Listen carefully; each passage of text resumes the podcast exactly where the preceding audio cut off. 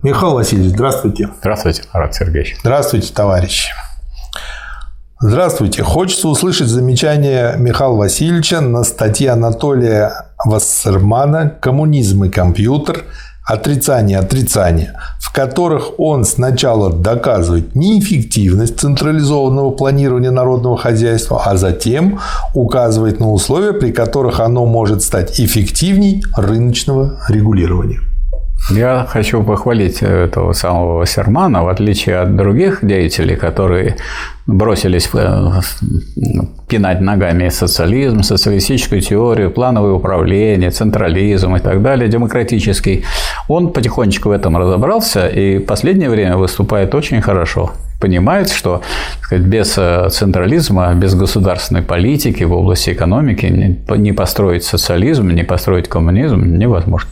И для этого, конечно, надо использовать в том числе и вычислительную технику. Но ее именно надо использовать, потому что если вы не знаете, что вы делаете, вам никакой компьютер не поможет. Михаил Васильевич, а я вот хочу свою ложку дегтя добавить в бочку меда. На меня хотите это кинуть или на Вассермана?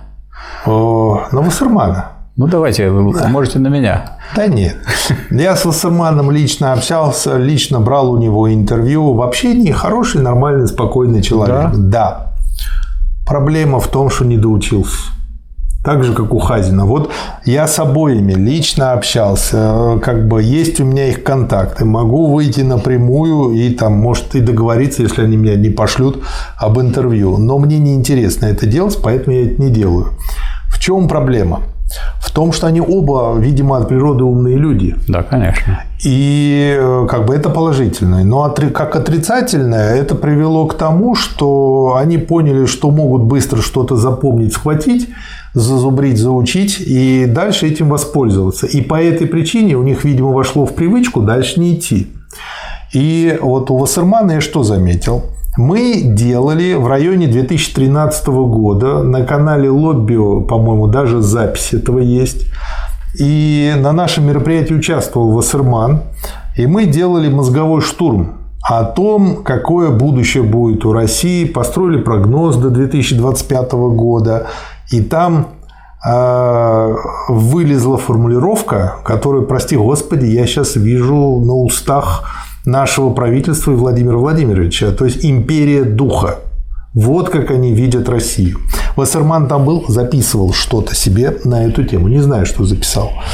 Но те же годы он говорил, что в районе 2018 года мощность компьютеров позволит нам рассчитывать всю мировую экономику за одни сутки, а потом еще быстрее, значит, мы сможем прогнозировать. То есть критерий, чтобы за сутки просчитывать быстрее, э, сутки быстрее, чем за сутки просчитывать. И тогда компьютеры как бы будут иметь смысл.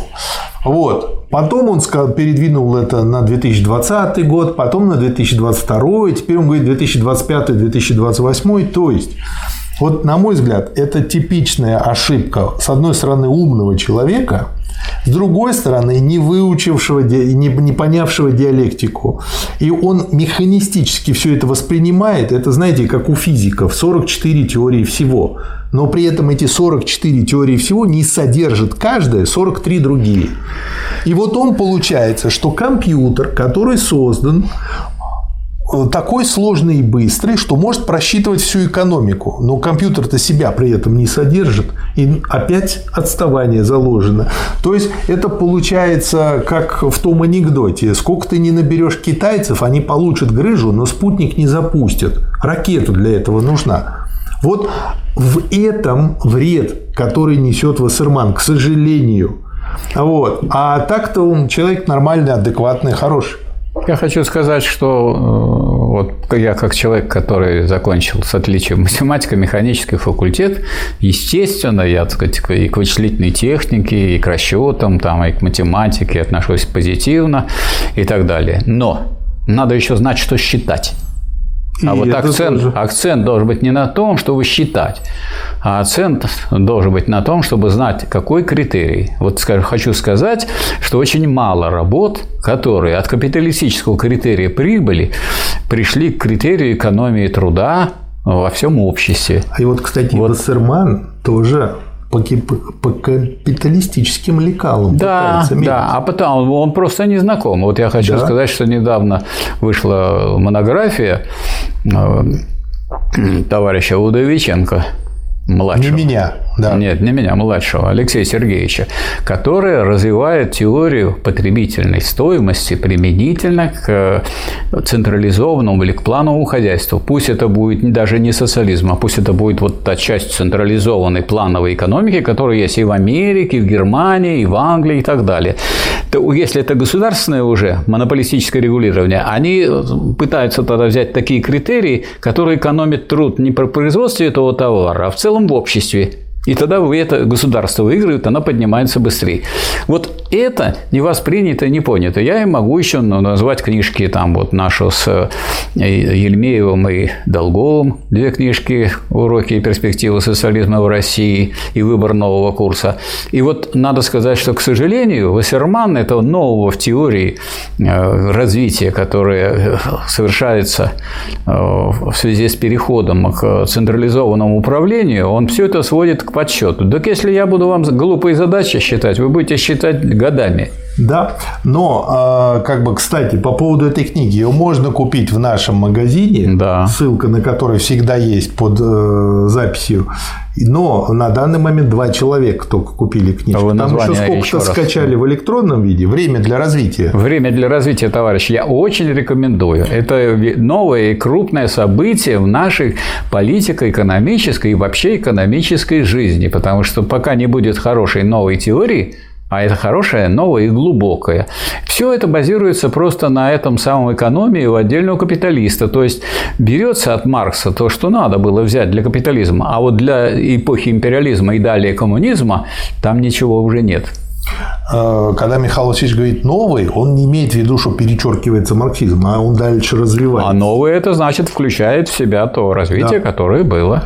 И второй момент. Книга построена диалектически, поэтому ее легко читать знающему диалектику. Да. Тому, кто плохо в ней разобрался, будет довольно сложно, но тоже можно. То есть не готовьтесь к легкому чтению. Чтение тяжелое. И вот если появятся вопросы по этой книге, я думаю, что можно будет э, посадить. Вытащить автора и пусть все, да, автора, или даже я готов сесть тоже с автором, так сказать, и, и, и так сказать, получить такой вот э, вечер, так сказать, вопросов и ответов, потому что он гораздо дальше ушел Вассермана и э, вот его товарища Хазина. Да. А Хазин стал переписывать эпоху, которую написал Маркс, и, конечно, по сравнению с «Капиталом» это просто жалкий лепет. Ой, они уже придумали посткапитализм, там еще что-то. Посткапитализм – это коммунизм. Что тут придумывать? Михаил Васильевич, но есть еще третий момент, а, почему вот, э, к сожалению, я вынужден констатировать, что они оба льют воду на мельницу буржуазии.